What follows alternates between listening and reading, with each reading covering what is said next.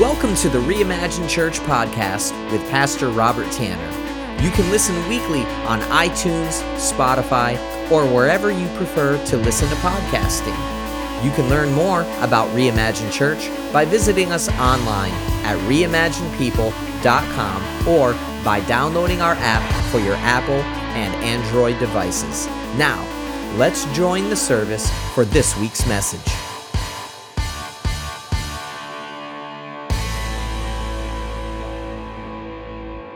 All right, so here we go.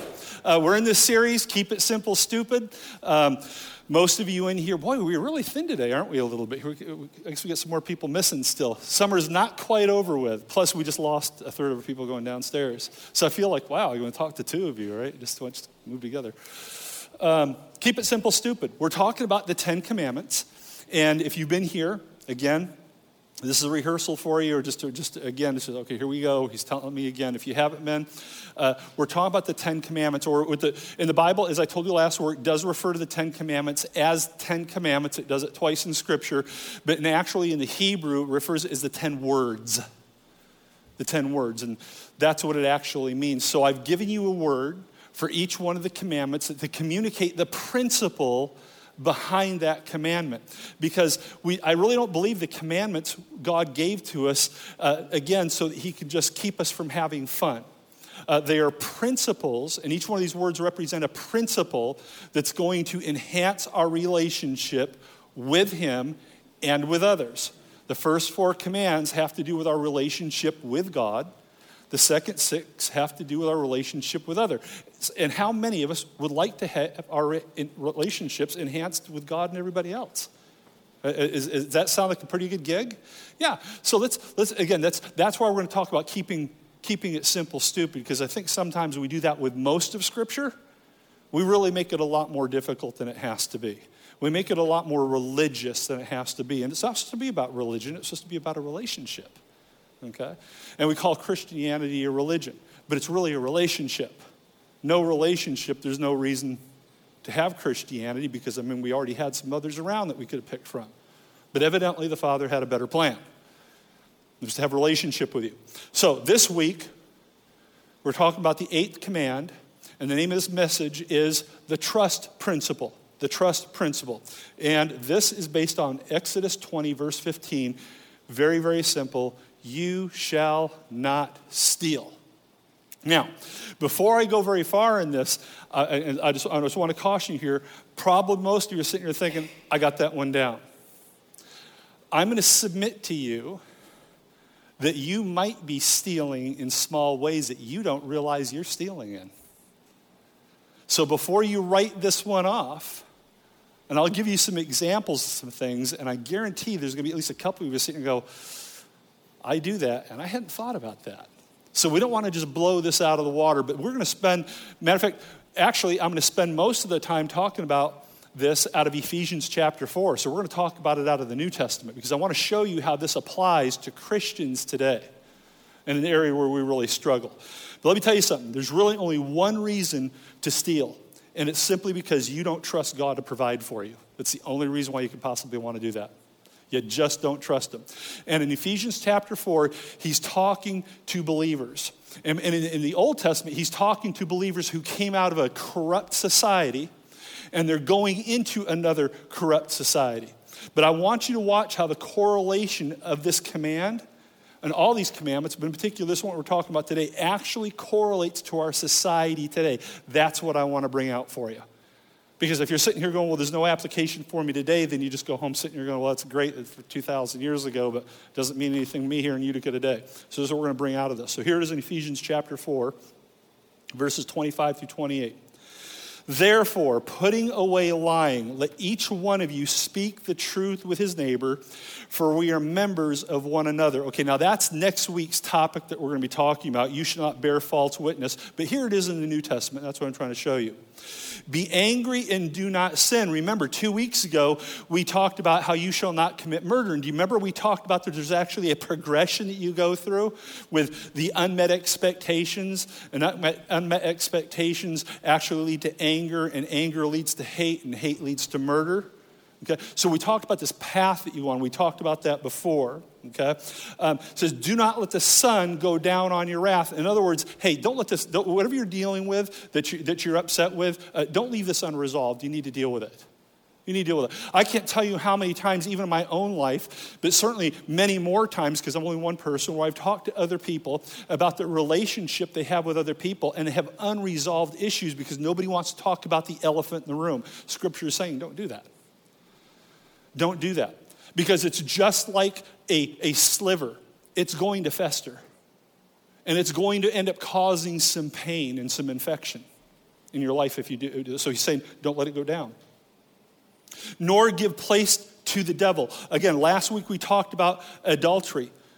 Okay, we talked about adultery. He's saying, don't give place to the enemy in your life. And that's what happens with adultery.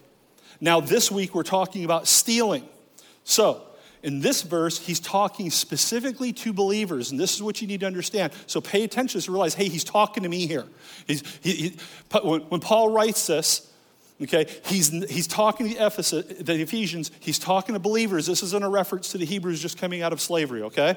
So let him, he's telling, so I'm, I'd be like me saying this to let him, let one, those of you who stole steal no longer, but rather let him labor working with his hands what is good, that he may have something to give him who has need. So let him who stole, stole, steal no longer. That's, my college education coming out right there. Let him stole no longer. Yeah. Uh, so here's point number one. All right, I'm gonna keep this real simple. Stop stealing. Stop stealing. Now, again, you're probably sitting there thinking, but I don't steal. Okay, let's talk about that a little bit. If you're going to develop this principle of trust in your life, and trust God to provide everything you need, you have to stop stealing in the little ways. And the little ways is what I'm going to spend some time on. Sometimes we steal and we excuse it because, well, it's just a little thing. It's not much. Nobody's going to notice. Nobody's really at a loss.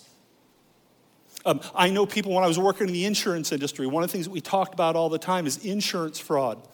The reason why insurance fraud is such a problem in this country, and I've heard Christians talk about this, is people think that it's a victimless crime. They think, well, I'm stealing from the insurance company, but they're, not a victim because they're always making money. They're, they're, they're profits, they're, they have profits. It's still stealing. And that's the problem with insurance fraud. Because people in their mind just think, well, there's no victim. But there is a victim.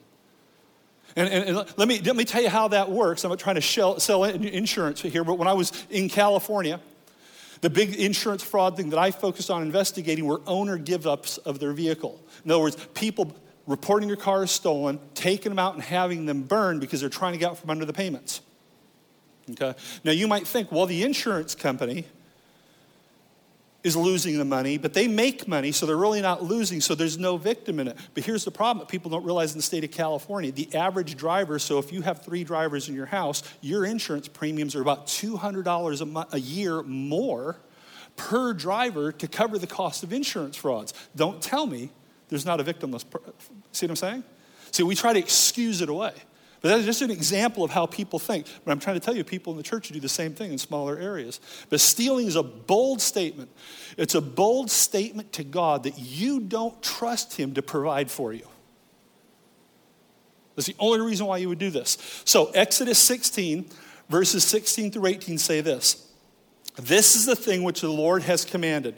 Let every man gather it according to each one's need, one omer that's, about, that's equal to about two liters, okay? One omer for each person according to the number of persons. Let every man take for those who are in his tent. Then the children of Israel did so and gathered some more, some less. In other words, they, you know, if you had five people in your family, you, gave, you, you gathered for five. If you had two people, two people. So some people obviously got more because of the amount of people. So when they measured it by omers, he who gathered much had nothing left over, and he who had little had no lack.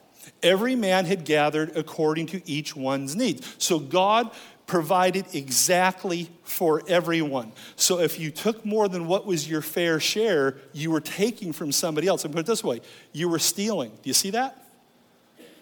Because he provided enough according to the home. So if you took more than your share, somebody else wasn't going to get what they needed. So we, we see it right there. Okay, so let me talk to you about something here. Uh, in the last probably, I don't know, probably it's been about 20 years now, we keep hearing this term, and by the way, this is not political. I'm not trying to get political here. Now, I know people are going to make a political connotation with it. We're not talking about politics. I'm showing you and I'm talking about what's in Scripture, which was written long before the United States became a country. But you, we've all heard this talk about redistribution of wealth. This redistribution of wealth. But we need to understand there's a difference between making more and taking more. There's nothing wrong with making more.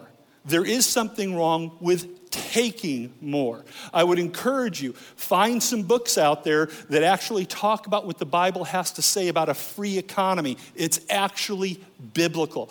As a matter of fact, most of the successful companies in this country use biblical principles to succeed, but they don't even know they're using them.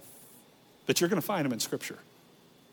The problem is not the making, it's the taking. There's a difference between making and taking. Business owners and entrepreneurs are not the problem. They provide for and they give more to those who don't have.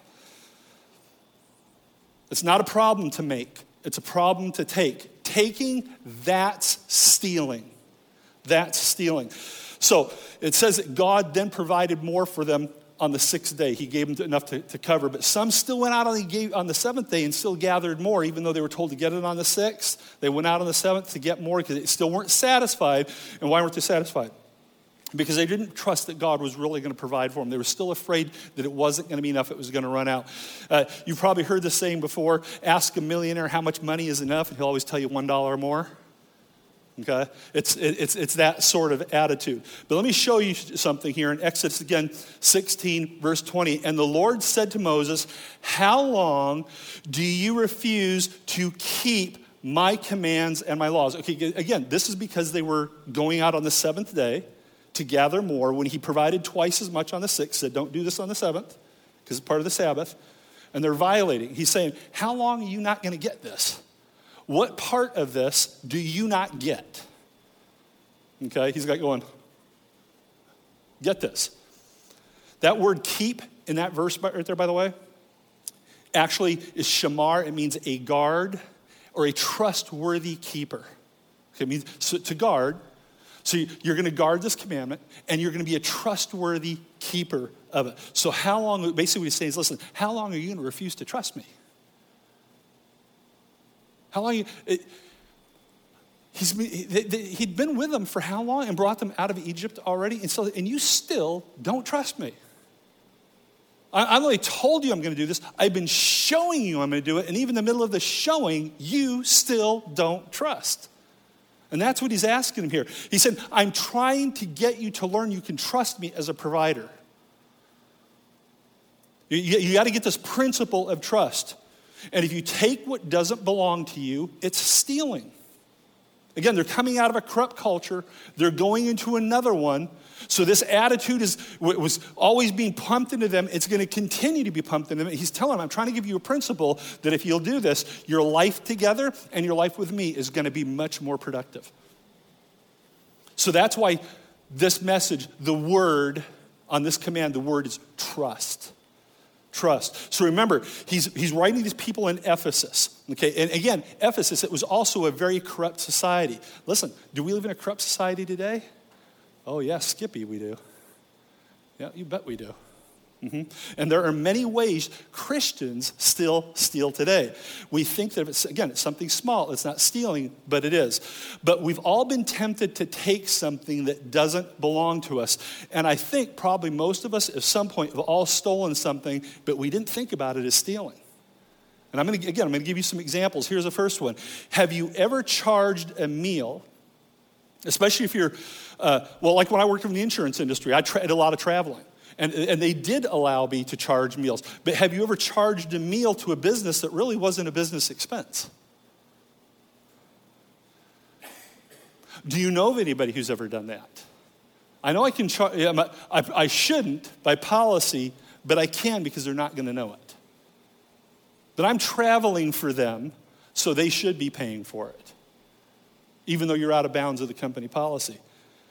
And, and, and, here's another thing that happens. I've seen, see talk about. Well, see, one of the things, if you don't know about this, that you get to write off business expenses as a business person is if you go out for a meal with somebody and you talk about the business, it's considered business related, and you can write that off.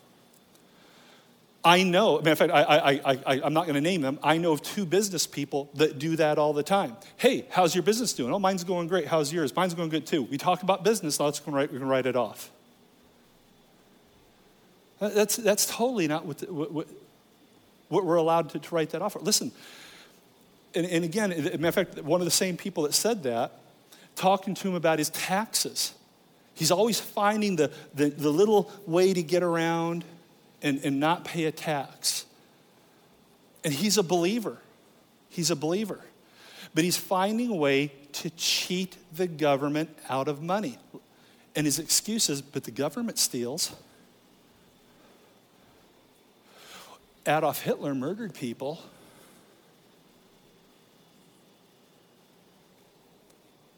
At what point do we stop behaving and excusing ourselves while somebody else is doing it.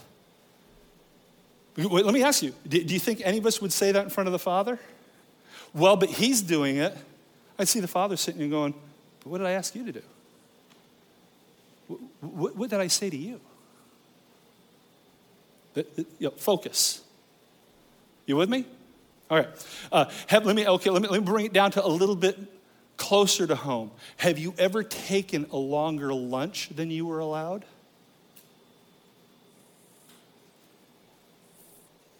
Or maybe you're consistent at coming into work five, ten minutes late, but you do it because the boss has never said anything. You're stealing. You're being paid to be there at this time until this time. See, we, see, we don't think about that stuff as stealing, do we? We just think, oh, it's, matter of fact, you know what we'll do sometimes? Oh, it's a benefit that I have. I, I have, you know what it is? It's the benefit that I don't get to go to jail. But it's stealing. It's stealing. Uh, let me ask you something. Again, kind of just go back to the employer thing. Have you ever ordered something that the company was paying for that you would not have ordered if you were paying for it? Somebody else's dime. Somebody else's dime.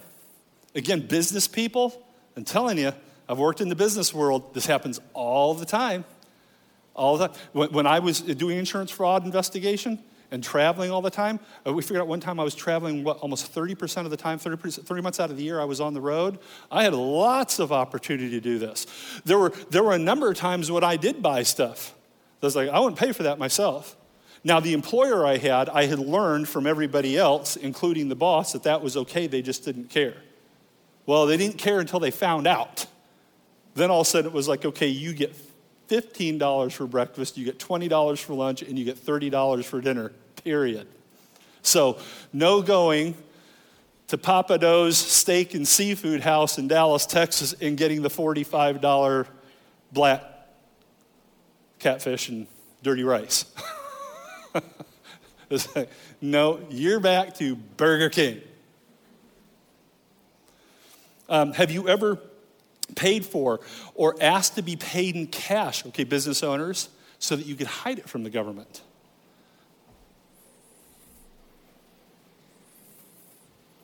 I know there's a lot of that that goes on. We call it paying under the table. Again, you need to hear this. You might think it's okay. I'm telling you, because I care about you, your king says it's not because you think you're your provider and not me.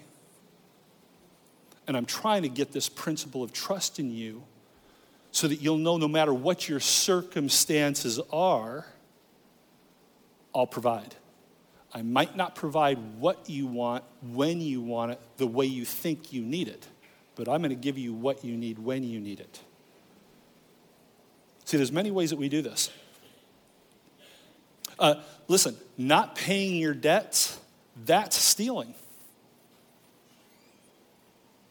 You run up credit cards, you run up expenses and walk away from that, that's stealing. I don't care if there's bankruptcy laws or not. I don't care if the courts say that. Again, the Lord is saying, you're stealing. Bankruptcy courts, by the way, are not something that the Lord set up. He did set up a provision for every seven years for, for debt to be forgiven and wiped out. I would love that system. How would you like that in the United States every seven years, including your mortgage is paid off? Good gig. I'll take that all day long. Bankruptcy court is not in his provision. Okay? Uh, not working the agreed number of hours for pay is stealing. That's stealing. Uh, here's one. All right. Not paying tithe to the church is stealing spiritual food from people who need it. Oh, there's a pastor talking about tithe again. The Lord says there's only two things you can do with the tithe. You can't give it, it's not yours to give, it's His, so you can return it, or you can steal it. Those are the only two things you're ever going to find in the Bible that you can do with the tithe. That's it. No more, no less. John 10:10 10, 10 says this. And by the way, before I read this, remember who the Bible says is a thief? Who's the master thief according to the Bible? John 10:10. 10, 10. The thief does not come except to and what's the first thing he does? Steals. To and to kill and to destroy. Steal, kill and destroy. Okay. Now, I've had times I've gone to pick things up, right, things that I intended to buy, all right, and maybe the clerk didn't realize. Matter of fact, I think there was one time I remember I actually got up to my car, counted my money, and realized they gave me $10 too much. And just for a moment, just for a moment, I thought, oh, the Lord bless me. Have any of you, don't raise your hands, well, no, feel free to raise your hands. Uh, we're all being real. Have any of you ever had that thought when you realized you had too much? Just for a second. Oh, what a blessing. It's kind of funny because um, I was actually working on finishing up this point, and my message, I think, is on Tuesday. And um, I went through the McDonald's drive through for breakfast because the other place I wanted to go was closed on Tuesdays. And I got a, a, a breakfast meal, and I asked uh, for the drink to be and I, a sugar free iced tea. As soon as I pulled up the window, first thing he did is the guy handed me sugar free iced tea. I put it down there and I waited for a couple minutes, got the meal, set it down. I look over and the woman's handing me a sugar free iced tea again. And just, I looked at it for a second and I was like, oh, a second one. And I looked at it and I said, he already gave it to me. She was, oh, okay, thank you. She pulled it in.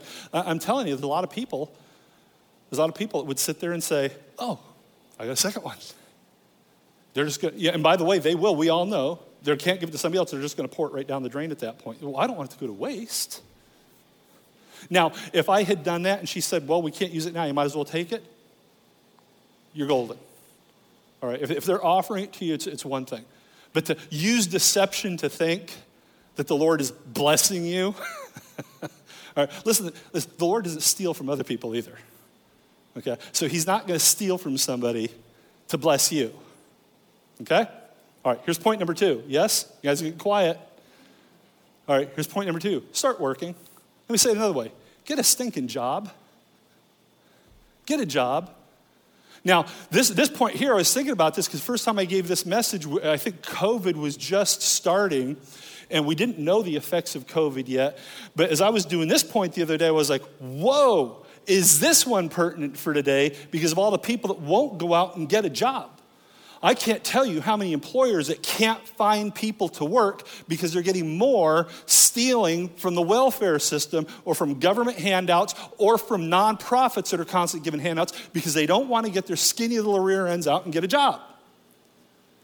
They're stealing. Get a job. Go to work. Now, I'll qualify that. If you're one of those people that you physically can't do something, okay. I, I, get that. But you know what I found more often or not? Somebody will have a, phys- a physical abnormality where they can't do the job they were doing, but they could do 99 other jobs, but they won't do those either because, well, I can still get paid. And I've heard people sit there and say, I can make more money staying at home than I can working that job. They won't pay me this. Uh, there was an article I was reading the other day about employers, about the amount of people now that are telling employers what they'll work for.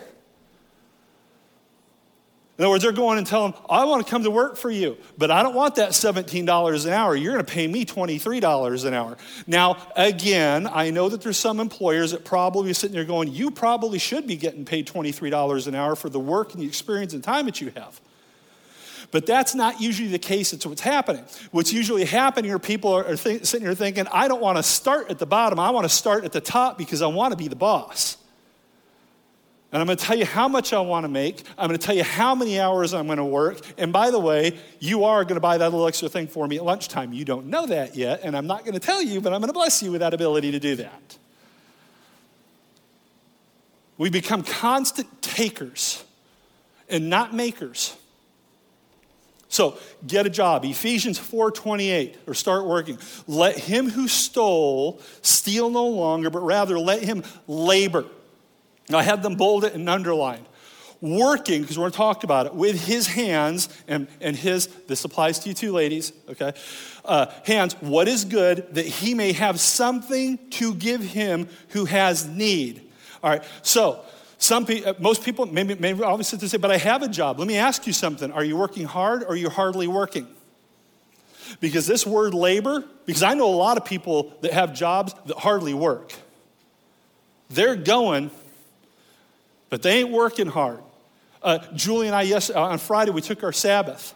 And uh, we, we wound up taking a long trip around. We stopped through uh, Glimmerglass State Park um, north, north of Cooper Cooperstown, but she wanted to walk out onto the beach and kind of look at the lake, and so we went ahead and did that. But you know, it's still open for the season.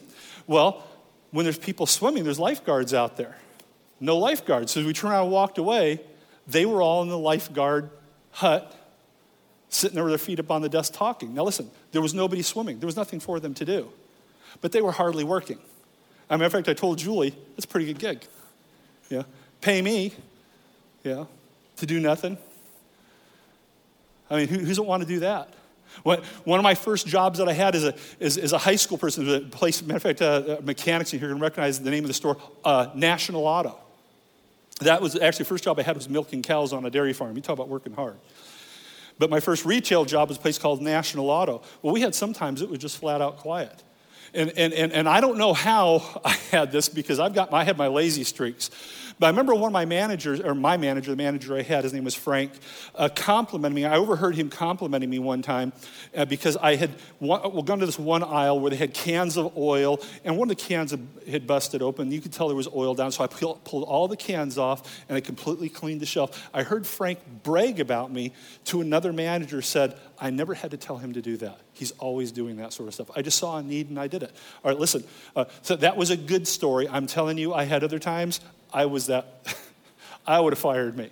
Okay? Uh, so, all right? So I, am not sitting here, I'm sprouting wings over this issue, all right? Um, we, we, we all have those times, okay? But this, this idea of working hard, by the way, this is the balance to the other commandment, the fourth commandment about the principle of rest. There's a, there's a commandment that talks about rest. This is the balance to it. You know why you need to rest according to the Bible? Because you worked hard.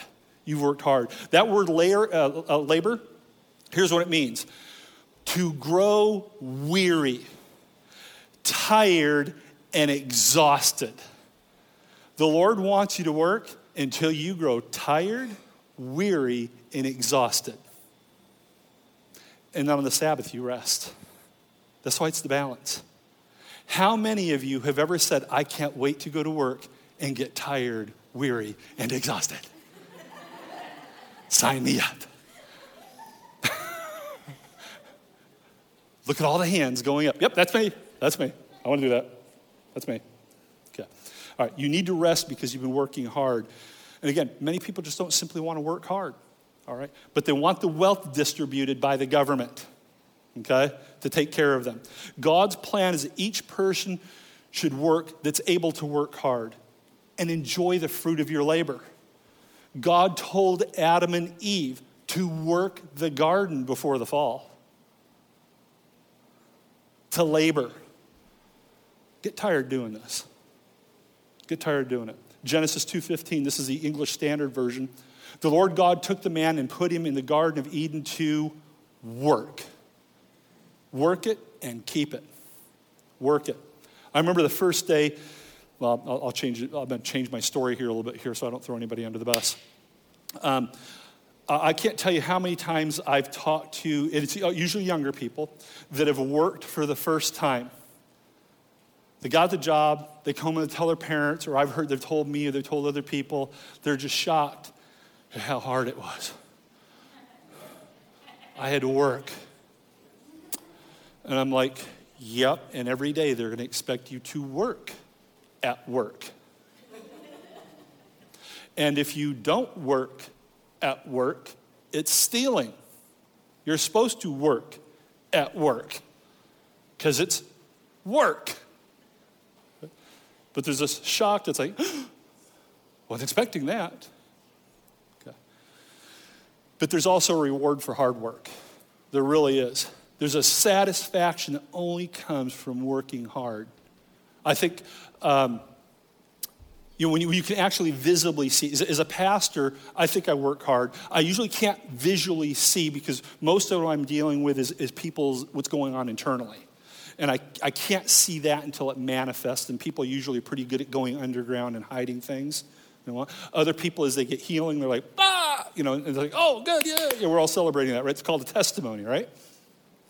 But sometimes when we have, for example, contractors, Isaac Ames not here right now, but I guarantee you, I could probably talk to him. I ask him, Have you ever built a building? Have you ever completed the remodel of a room? Or maybe some of you have. Maybe you painted a room, you've decorated it, and you stood in the doorway when you were done, and you looked at it, and you're like, That looks good. You're satisfied. I got the new countertops I wanted. That looks, that looks better than I expected.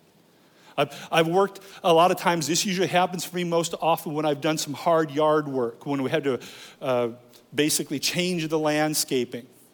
Put some new flowers in in April, just in time for Easter. We've done that a couple times. Some new bushes built out in our house in Texas. We put, built a nice rock planter and everything. And we got done, walked over to the sidewalk, stood there, and went, That is good. we all relate to that, right? We've had those times. Maybe a pool that's giving us grief. We got the chemical set in it. We're like, this is good. We all have those times. There's a satisfaction that comes from labor that you're not going to get if you don't over labor and you don't put the work into it. Okay? Ecclesiastes 2:10 says, "For my heart rejoiced in what? All my what? Labor. Labor. And this was my reward. Hey, how many of you thought about getting rewarded with joy? It's your reward from all my labor. Again, there's this natural principle in here that God put within us that builds us up and edifies us. And we don't think about work being like that. So I'm going to show you this video. You can go ahead and start queuing up the video. Don't start it until I tell you, but you can put it up on the screen. Uh, this is a funny video. I think you're going to like it. All right? So get ready to kind of chuckle a little bit. I'm not picking on millennials or what's the next generation after millennials? Z or something like that, Gen Z. I'm not picking on them, okay? But I'm just, I want, I think this is going to help clear the air on some stuff. Go ahead. It, wouldn't be so funny if there wasn't so much truth in it, you know? But it's, I'd enjoy that. For those of you who are going to watch this message online later, at the bottom, we will put that. Um, address, web address, so you can pull up and look at yourself. You'll, you'll get to enjoy what everybody else here got to enjoy. All right, so listen. Um, now, again, I'm not trying to attack millennials, but I will say this uh, our generation produced this problem because the generation before us didn't do it. So, if anything, I'm more concerned about what we've done than the millennials or Gen Z. This isn't their fault, this is our fault. This is your and my fault. We're the ones that need to change. All right. Ephesians 4:28 says, I don't think I gave you this verse, teaches that there are only three ways to get wealth. Matter of fact, I didn't hold verse, so I'm going to give it to you. Uh, you can either work for it, you can have it given to you, or you can steal it. It identifies three ways. You either work, have it given, or you steal it. It's the only way you're going to get wealth. Many people want to have wealth given to them. Many people want to win the lottery. I, I, I can tell how many people that that's actually part of their financial plan. They can't pay their bills, or their, you know what? They can always seem to buy two things lottery tickets and cigarettes. But they can't pay their rent. Can't pay the rent. We all know them. We all know them. Now, listen, people who don't earn it, here's a problem with the lottery they won't increase it. If you don't earn it, you won't increase it. If you earn it, you can increase it. As a matter of fact, a number of years ago, New York State, and this is a long time ago I heard this because New York State's had a lottery for many years. Probably a good 15, 20 years ago I heard this at that time. Uh, matter of fact, I heard it because Texas was developing their, New York, their, their, state lottery and they were looking to find out from, from New York, and that was what the article was about, what Texas was learning from New York. New York had learned that in the previous 20 years, all of the lottery winners, only one had any of the money left one out of hundreds. If you don't earn it, you're not going to increase it. We've, you know, we, we, one of the things that we, we've talked about, Julie and I, as parents, and, and my, my, parents, I had to learn this as well. I learned it practically from my own life, uh, but I learned it from watching others as well. But listen, when something of value is given to me, I don't have the appreciation for it as much as if I had to work for it. It's, it, and it's kind of what the video is about. You don't build the anticipation for it. Uh, you give, you, as a teenager, you give me a nice new car. I'm going to think it's just because I'm a nice kid. I'm a favorite son. But am I going to value and take care of that car and understand that, hey, I have to steward this car because at some point the car is going to be done with, and somebody's not going to be there to give me the next one. Uh, there, there's, a, there's something that happens within us when we have to work for something, when we have to develop our ability to appreciate it from the hand of my own labor. Oh, this is what it took to get that. It wasn't because I had a rich daddy. There's a to- totally different personality that comes out of this, okay? So here's point number three get giving. Get giving. Stop stealing, get a job, start giving start giving. See, here's the thing it's hard to, when, when your heart is set a, a, to, to give, it's kind of hard to trip across into the stealing part of things because your heart's naturally wanting to give. Ephesians 4:28. Let him who steal or stole, it's twice, I'm having a hard time, a little dyslexic thing going. Okay. Let him who stole steal no longer, but rather let him labor working with his hands what is good, that he may have something to give him who has need. I said get giving because we get to give. We don't have to give, we get to give. We get to give. We don't have to give, and we don't get, or we, or we don't give so that we can get. Does that make sense?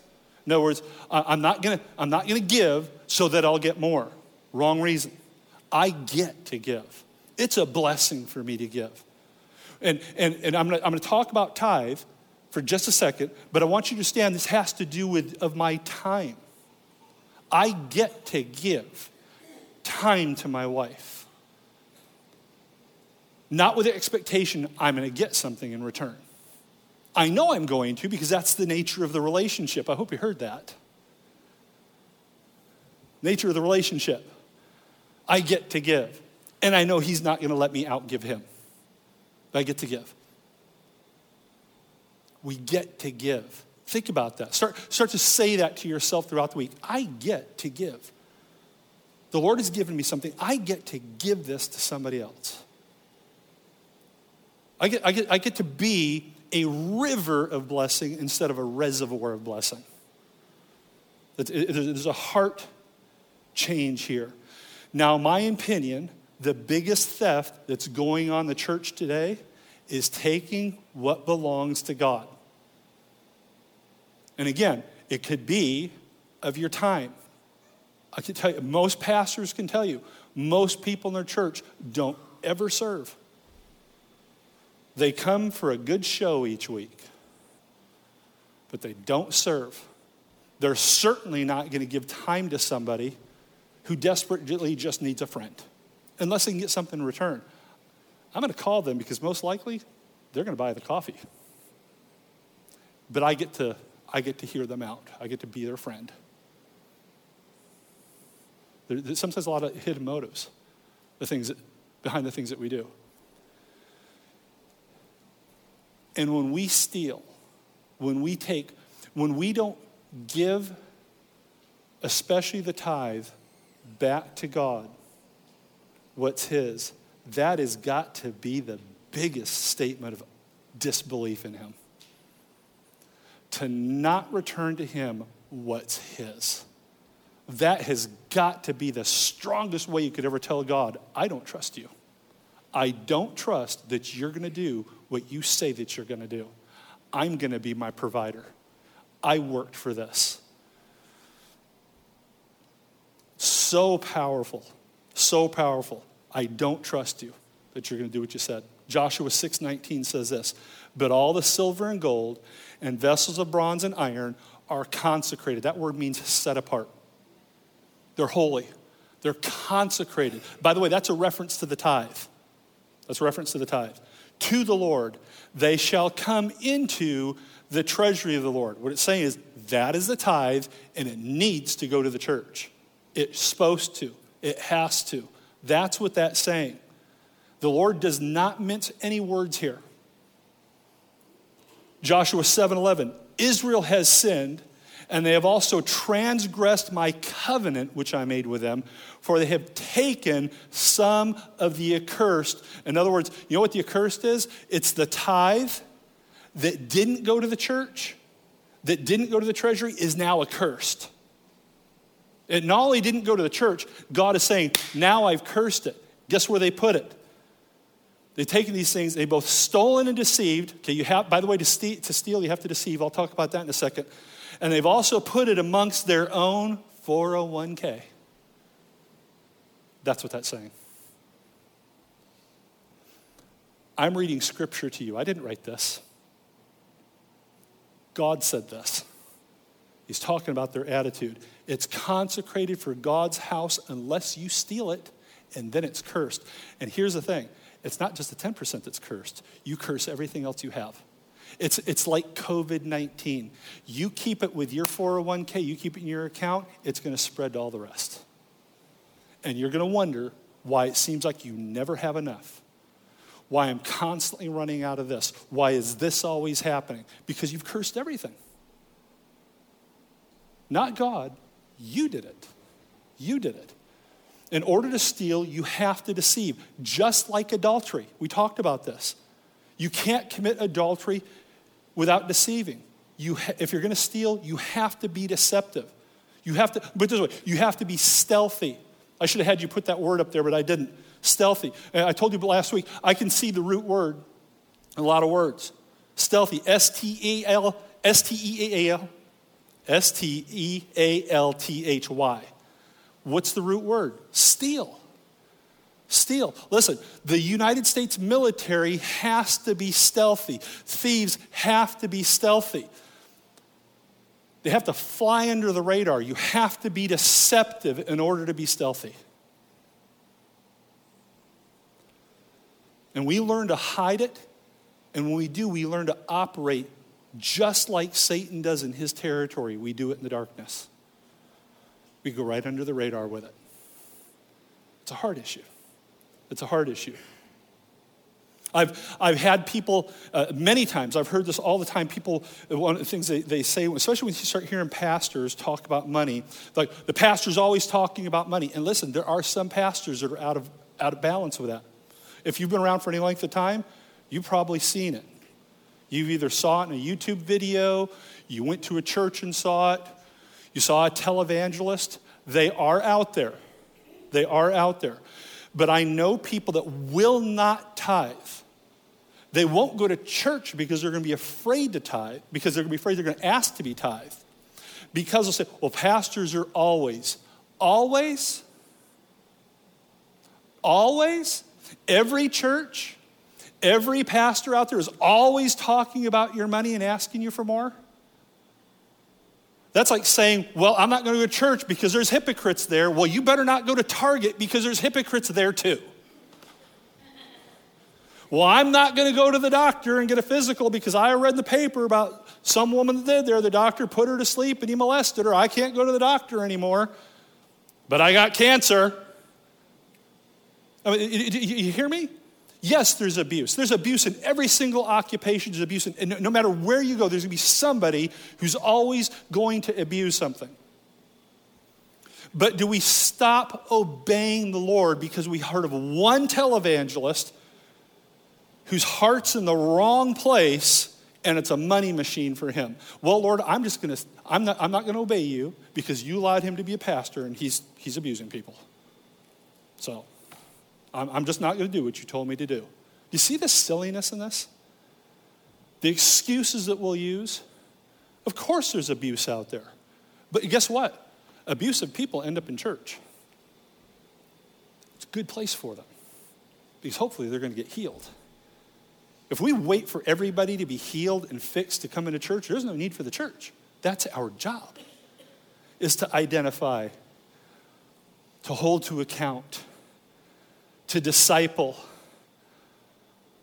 to raise up and release. That's why we're here. So, guess what? just like everything else. We should have sexually broken people here. We should have people who are struggling with their sexual identity. We should have people who are liars and thieves. This is the only place they're going to get healed. This is the only place they're going to get set free. Of course, we want them here, as long as they don't stay that way. But you know, if people choose to stay that way, you know what happens? They usually don't stick around for very long anyway. So you haven't even got to ask them to leave because they don't want to change. They just leave on their own. With me? With me? So, what's the root of stealing? Basically, again, you just don't trust God to provide. Uh, when Achan, such an appropriate name when you consider what happened to him, when he took the bounty from Jericho, it was because he didn't trust God to provide for him. Uh, yet God was providing him a, a, land of flowing milk and honey. That was the promise. He was about to get there. But he didn't trust God was going to bring him there, so he stole. And there's always consequences. As a matter of fact, Achan and his whole family paid the price for it, didn't they? They were all destroyed. They were all destroyed. There's many people who never enter into God's provision because they won't trust him. They won't trust him. They're going to do it my way. And they think he's going to take what they think belongs to them. But God's been wanting us to trust him since day one of creation. He, he wanted Adam and Eve to trust him. He said, You can have all these trees, but you can't have that one. But the enemy convinced them. But that's where all the fun is. Can't be happy with all this. You got to have that one. That one right there. Cain and Abel says, Bring me the first fruits. Same thing. Bring me the first fruits. Bring me the firstborn. Don't wait till you have 10 sheep and then bring me the one you don't want. You bring me the first one. And of course, there's a whole principle of first as well as regarding Jesus being God's tithe. God gave his only son that whoever believes. There you go. There you go. It's okay to fill in the blanks when I do this, by the way. Bring all the silver and the gold from the first city in the promised land. When they went into the promised land, there were 10 cities they had to take. The first one was the only one God said, Bring everything to me, every bit of it, all of it. Every crumb, every morsel. Why? It was the first of ten. He was going to let them keep all the other, the other nine. But Achan, and by the way, remember, remember I taught everything's a curse? Remember, his family paid the ultimate price. The whole camp paid a price. Because Moses had to go, whoa, what happened? And God said, well, you had, he revealed, he said, you got somebody who took what's mine and all the people paid for it. That's why I'm telling you, listen, when, when we steal the tithe, we steal the ability for people to be reached. And we live in a society, people say, well, just, just share the gospel, just tell your story. Yes, that's part of it. But in our society, it still takes money to spread the gospel. Sorry, it's a fact.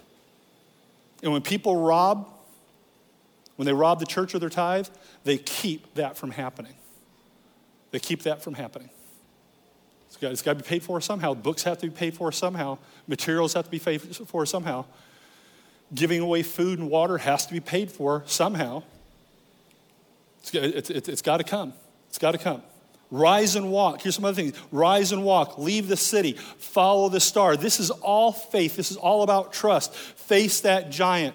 Don't bow down when there's lions and when there's fire. Bring me the tithe before you pay your bills. First, you pay the tithe first, then your bills. That's the 10%. Trust me, I'll provide. This over and over and over again, this principle of trust isn't just about tithe, it's about everything that we do in our walk in our life with the Lord. There has to be a place where we trust first, where we sit there and say, regardless of my circumstances, which are overwhelming. The lion is about to wrap his nice little pretty mouth around my head. I'm going to trust you. I'm going to trust you. I, I, I just wonder how much further every one of us, including myself, would get if in those times when I just have to do it my way, if I, if I just waited a little bit longer, I could have entered into all the promise that God had for me. Each one of us. Each one of us. Lord, I literally, and I can't tell you how many times I've heard people tell this story. I got down to that last day. We were out of everything. We had no food on the table, and the kids were hungry, and ding, ding, ding on the door. And somebody was bringing something. But they had to wait to that last minute just when we thought God was just going to be a day late and a dollar short. And then he brings increase. It brings increase.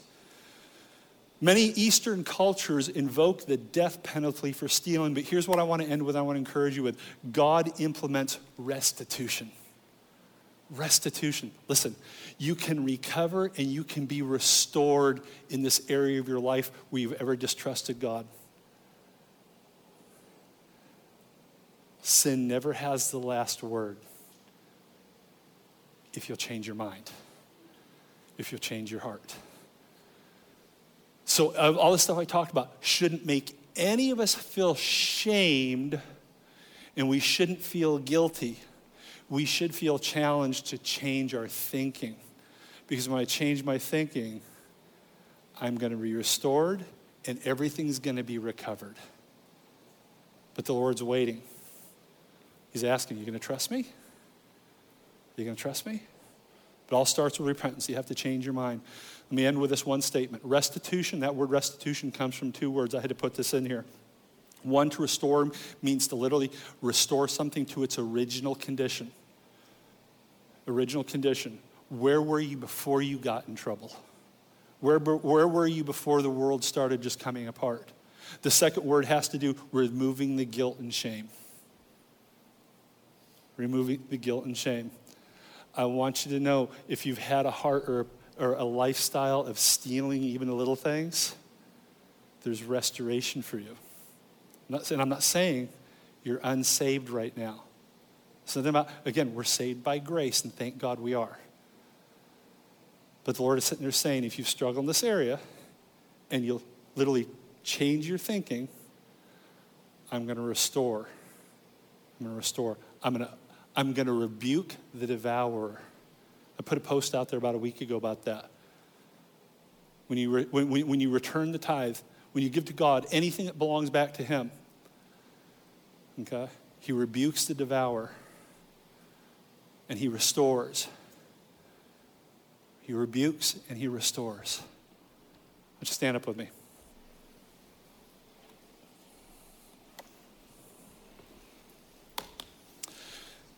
In sermon number one today, I talked about the lies and the places that we need to be set free in. And of course, today, you know, in the second message, we just talked about that.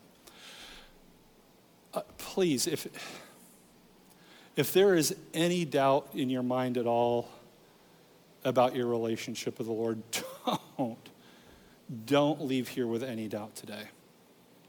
And I understand if, if some of you are shy and you're like, well, gosh, I just don't want to go up front, then turn to the person that you came with and tell them, I, I think I want to I want to start afresh. And it's so easy. Just let that person know, okay? And that person can pray with you if they're comfortable. If they want, if they don't want to, they can kind of sneak you off to the side as we're walking around talking to each other. But get, get your heart right with the Lord today.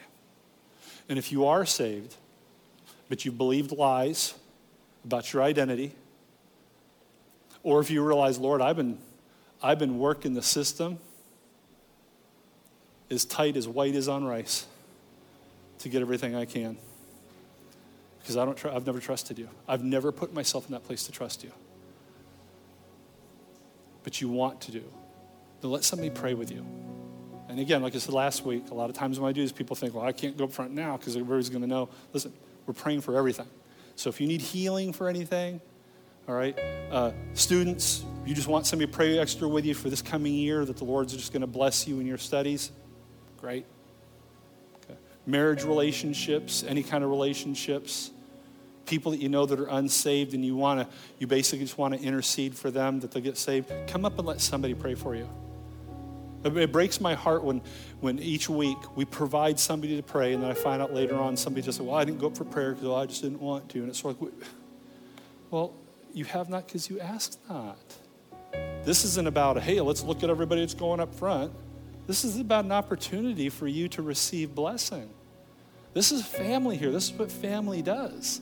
And when family is struggling, then we let other people, family, family know, hey, I'm sick in this area, I'm struggling in this area. Can you walk with me in this? This is what this is about. It's about walking with you. This isn't about, this isn't about identifying and having people wear scarlet letters. This is about freedom. This is about change.